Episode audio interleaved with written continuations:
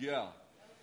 Wow. We're going to have to uh, have an exorcism or something around here before it's over with. First Timothy chapter 1 verses 12 through 17. The apostle Paul says, I thank him who has given me strength, Christ Jesus our Lord, because he judged me faithful, appointing me to this service. Though formerly I was a blasphemer, persecutor, and insolent opponent, but I received mercy because I had acted ignorantly in unbelief. And the grace of our Lord overflowed for me with the faith and love that are in Christ Jesus. The saying is trustworthy and deserving of full acceptance that Christ Jesus came into the world to save sinners, of whom I am the foremost. But I received mercy for this reason, that in me, as the foremost, Jesus Christ might display his perfect patience as an example to those who were to believe in him for eternal life. To the King of the ages, immortal, invisible, the only God, be honor and glory forever and ever. Amen. Sharing our testimony is what I want to share with us about today. I believe the most powerful form of witnessing that there is is our personal testimony. Sharing our testimony with others. When you begin to talk to people about the Bible and you talk to people about God, that they can argue with you about how to interpret a verse of Scripture. They can argue with you about whether God exists or not. But when you begin to talk about what has happened to you personally, what you have experienced personally, then they can't do much arguing about that because you're speaking from your own personal experience. And I believe that we as believers, we should be able to share our testimony. We should be able to share our testimony both privately and publicly. Privately, one on one with someone, one on one with a family member, one on one with a coworker, one on one with a neighborhood friend, one on one with those people that God calls us to be in contact with. but we also should do so publicly, like in a church setting, sharing what Christ has done, sharing how much Christ loved us, sharing what Christ has done in our life. As you study Scripture, you can find a lot of people who shared their testimonies. But probably one of the best at giving his testimony was the Apostle Paul. The Apostle Paul shared his testimony on multiple occasions and in multiple ways. He was ready to give uh, an answer about his trust in the Lord at any given time. He, he could talk about what Christ meant to him, about how Christ saved him, about how he was called. He was willing and ready to share his testimony with anyone and everyone. And in our scripture today, he is actually sharing his testimony with the young pastor Timothy. He, he is talking to a fellow believer. He, he is talking to a fellow preacher, teacher, missionary, and he is sharing with him his testimony. And as you read these verses, you find there are two themes that are emerging that Paul was testifying about. The, the first theme was about his calling. And the second theme was about his conversion. And he's talking to another believer, but he wants this other believer to know how sure he is of his calling and of his conversion. So I want to begin by examining his calling in verse 12. Verse 12, the Bible says, I thank him who has given me strength Christ Jesus our Lord because he judged me faithful, appointing me to this service. Paul is telling Timothy that God called him into the service that he is in. Now, his calling was possible in this verse of scripture. He says, has given.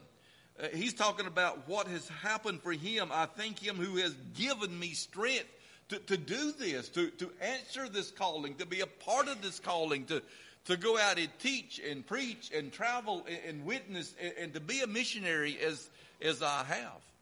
He, he is making sure that Timothy knows that it was able to be done. And sometimes we have to share with others our testimony about what's possible in our lives because of the strength that has been given us. So his calling was possible, but his calling was personal. He's, he says, I thank him who has given me strength. He's not talking about the strength Timothy has. He's talking about the strength that he has. He's not talking about the calling of Timothy. He's not talking about the calling of the other disciples. He is simply talking about his calling. And it's very personal. And everyone's calling is personal in the way that God comes to them and the way that God speaks to them and what God wants them to do. But his calling was also powerful. Notice how this calling took place. I thank him who has given me strength, Christ Jesus our Lord. That the power of the calling came through Christ Jesus. Anytime we answer the call to ministry, it must come through Christ Jesus. Anytime that we answer the call to be obedient to anything that God wants us to do, it, it, has to come about through the power of Jesus Christ. It's not about our ability. It's not about our education. It, it's not about who we know.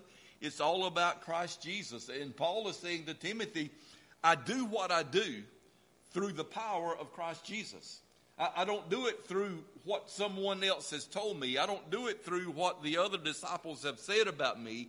I, I, I don't do it because of the, the good name that people have given me. I don't do it because I've made other people mad.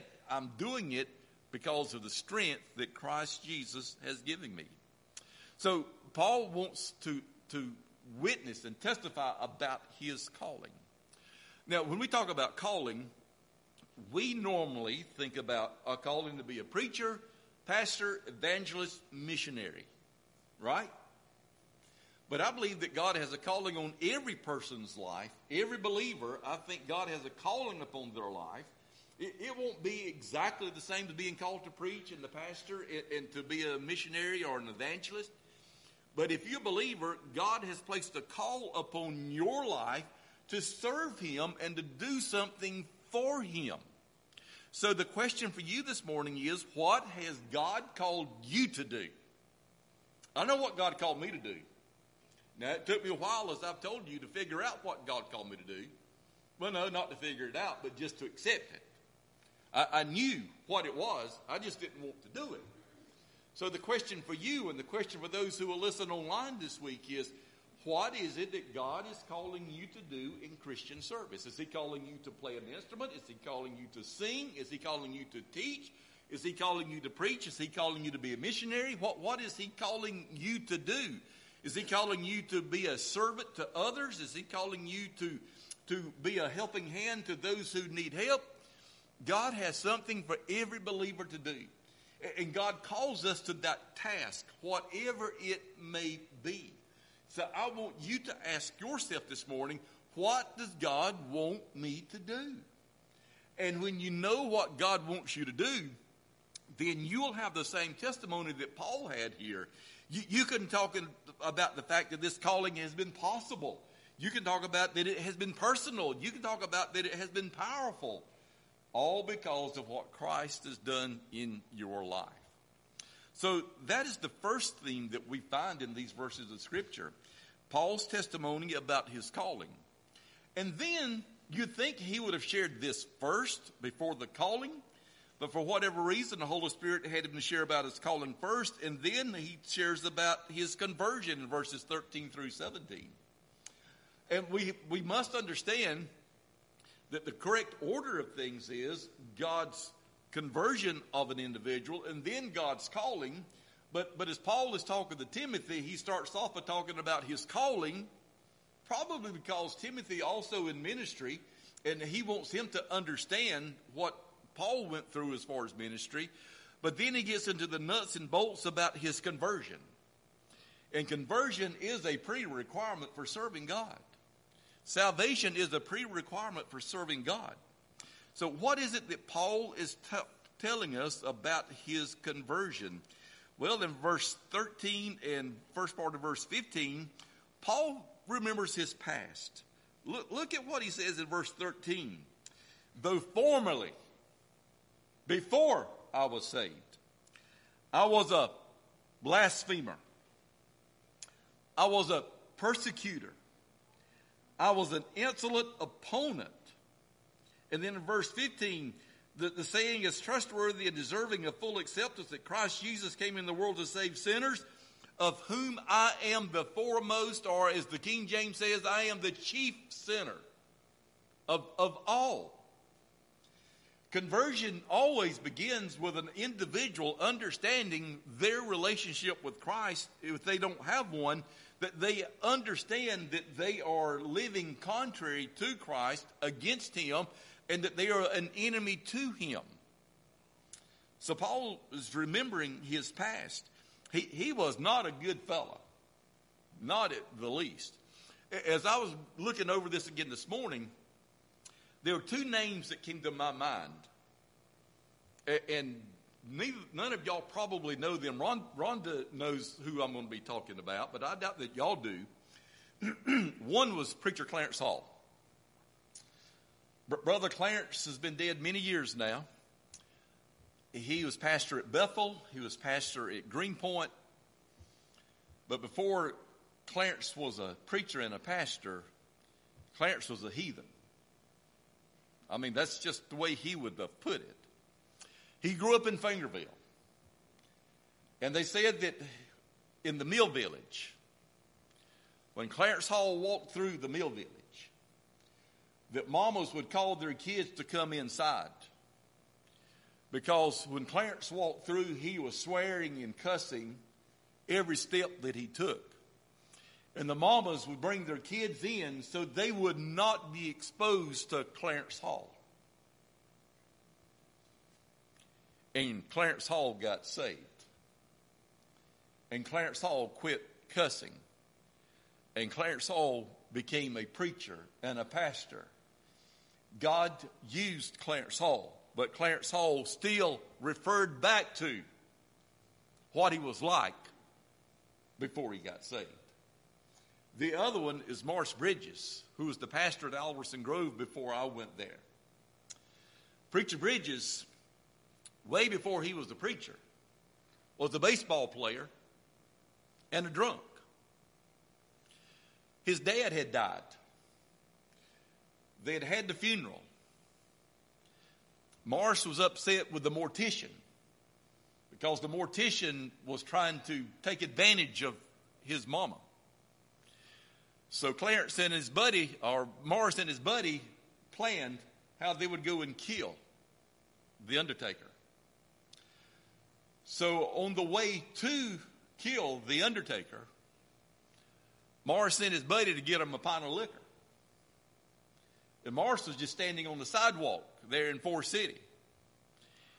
And the house he was standing in front of was having a prayer service. Morris walked into the house for the prayer service and got saved with a gun in his pocket, waiting on a pint of liquor to go kill the Undertaker. After he got saved, he went to see the Undertaker without his gun and told the story to the Undertaker. To which the Undertaker replied, Oh, you, have got two mules. You just pick the best one and sell it, whatever you get for it, we're good. He, he was just grateful that he wasn't dead. And God used Morris Bridges in the Fingerville community, Alverson Grove community, as pastor for 30 something years. But just like Paul, Clarence Hall and Morris Bridges pointed back to the way they had lived, how low down, mean, rotten, sorry scoundrels they had been. Preacher Bridges told me that he played Textile League baseball. He said, I never played a game I didn't have a pint in my back pocket. Played outfield. Had a chance to sign to play for the St. Louis Cardinals and turned down the contract because God called him to preach.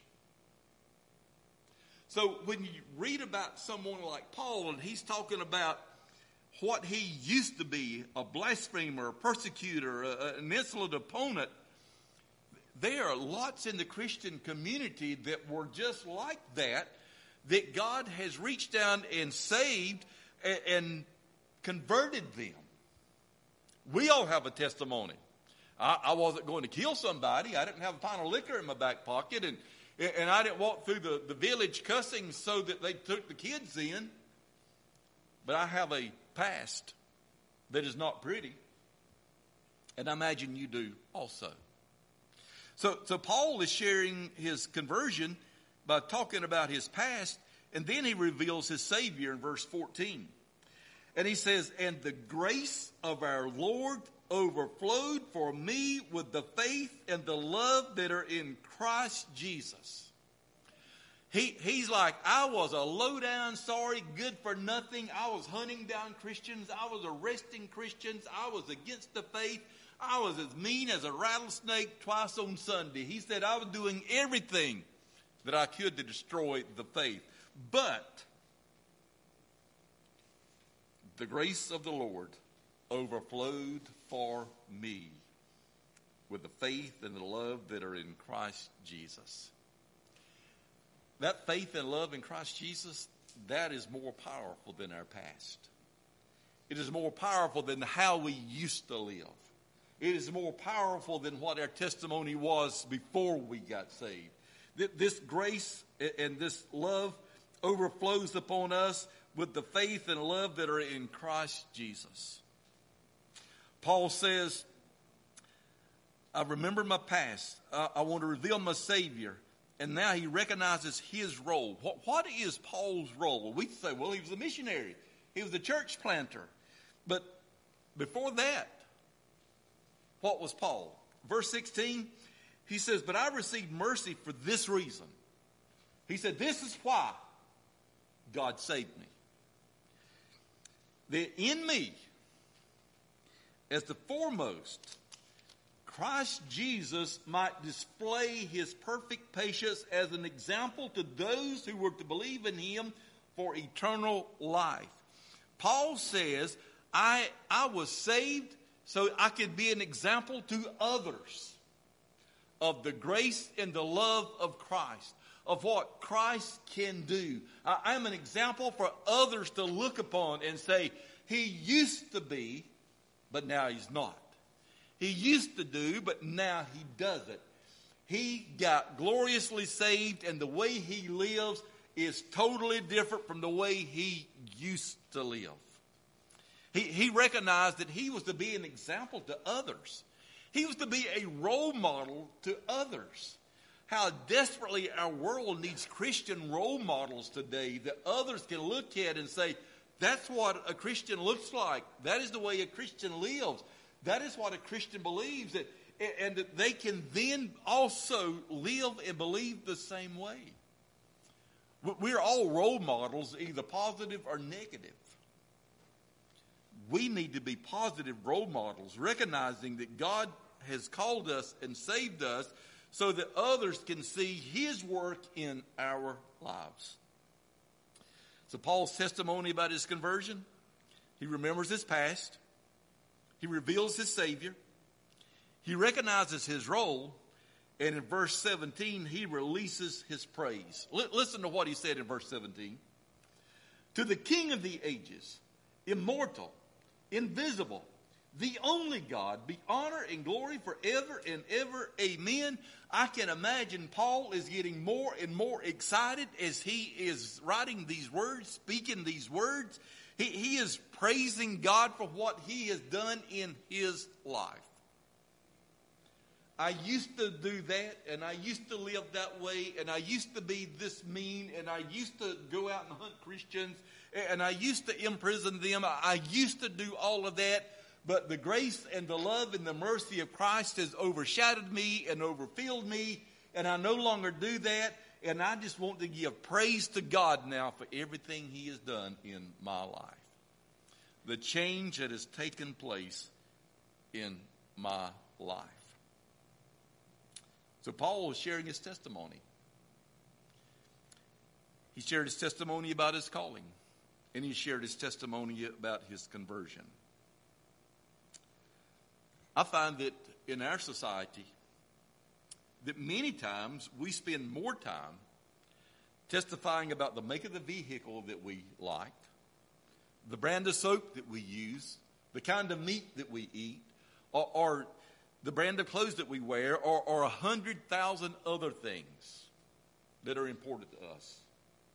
We, we, we can often testify about all of that, and we do. Right now, social media is running over with people testifying about their team. It, it doesn't matter. It is running over with people testifying about that football team that they have played, placed their allegiance with. And they'll testify about that team all season long. It might not be a good testimony some days, but they're going to testify about it. And, and, and, I just love this when, when somebody's team loses. Well, win or lose, I'm a fan for life. I'm like, you're making yourself feel better because your team lost? Is, is that what you're doing? So we, we testify about all kind of things, but as believers, what should we be testifying about? We should be testifying about what Christ has done in our life, just like Paul was. So I want to really make this personal for you now today. I've got four questions I want to ask you. Now I'm not going. You, you, you're not going to have to stand up and answer them. Don't, don't get afeared. You know, it, it's okay, but I want you to answer these four questions. Number one, when did you get saved? When? And I don't mean the exact date.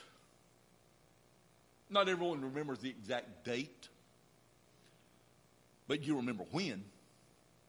When did you get saved? Second question Where did you get saved? Were you in Bible school? Were you in church after worship service? Were you by yourself at home? Did somebody come to your house and share the gospel with you? Did somebody on the work at the workplace share the gospel with you? Where were you when you got saved? Third question Who was present when you got saved? Were you by yourself? Was there a friend? Were there family members? Were, were there church people? Who was there? Who was present when you got saved? Fourth question What difference has it made in your life that you got saved?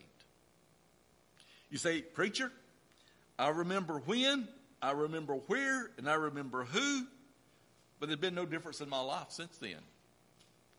And I would say, well, you probably need to check up. Because when we get born again, we're saved, we become a new creation. Old things are done away with, and all things are become new. Does not mean that we still will not sin at some point. I'm, I'm not speaking about sinless perfection. But when we get saved, the desire of our heart changes. We don't want to sin. We don't want to live that way any longer. We, we don't want to go to those places anymore. We, we won't, don't want to be around those kind of people any longer. When we get saved, it, it brings a radical change in the way we think and what we do and where we go. And if it hasn't, you need to go back to the beginning and start over. These are questions that every believer should be able to answer. As I ask them, could, could you answer them? Do you remember when you got saved? Do you remember the experience? Do you remember where you were when it happened? Do, do you remember who was around? And you could have been by yourself. But this is an experience that you're going to remember. Again, maybe not specific dates. I, got saved as a young boy around nine years old, and I struggled for years over the fact I could not remember the exact date that I got saved because I'd hear other people testifying that on such and such a day at such and such a time, I got saved. My, my mind didn't work that way. And I struggled with did I get saved? And then somebody said, Well, do you remember when you were born? I don't remember when I was birthed, but I got birthed. How do I know? Here I am. So salvation is not about remembering that exact moment in time that you can spell out, but it's remembering the event that took place. And, and, and, it's knowing you. I, I was at Long Branch Baptist Church in Jefferson, South Carolina. And I remember kneeling at the altar that night on the Sunday night after service. And I remember the preacher there praying with me. And I remember that Lee Donahue was the one who turned the lights out every church service. And, and Lee walked in to turn the lights off and saw me and the preacher down at the altar. And so he turned around and went back out. I, I, remember we went to visit a, a, church family after service was over that night. And, and I immediately was telling my, my buddy, uh, who was two years younger than me, I was telling him about what had happened. And I still can't tell you the date. And I think I was around nine. I might have been eight. I might have been ten. I really don't know. But I remember the event. So do you remember the event? If not, wow, you need to have that event. Because salvation, no one is born a Christian I remember an older gentleman years ago, somebody asked him about his faith, and he says, I've always been a believer. No one has always been a believer. No one. You may have always been a part of a believing family. That's not the same thing as being a believer. And you only become a believer when the Holy Spirit of God speaks to you and says, You are lost and you need salvation. So, church membership, that, that doesn't save you.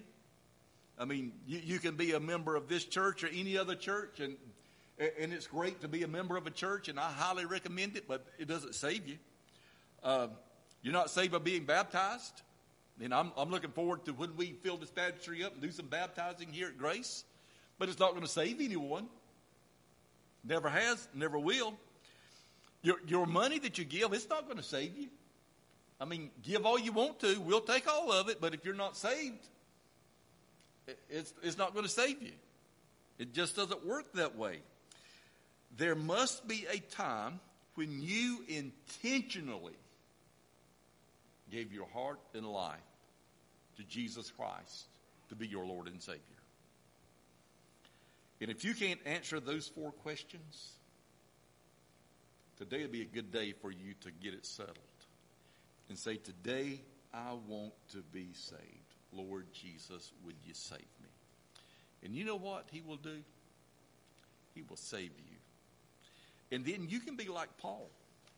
You can testify about what he calls you to do, and you can testify about your conversion, the change that has taken place in your life for, for grace to grow and for grace to be healthy, grace has to have people sharing their testimony.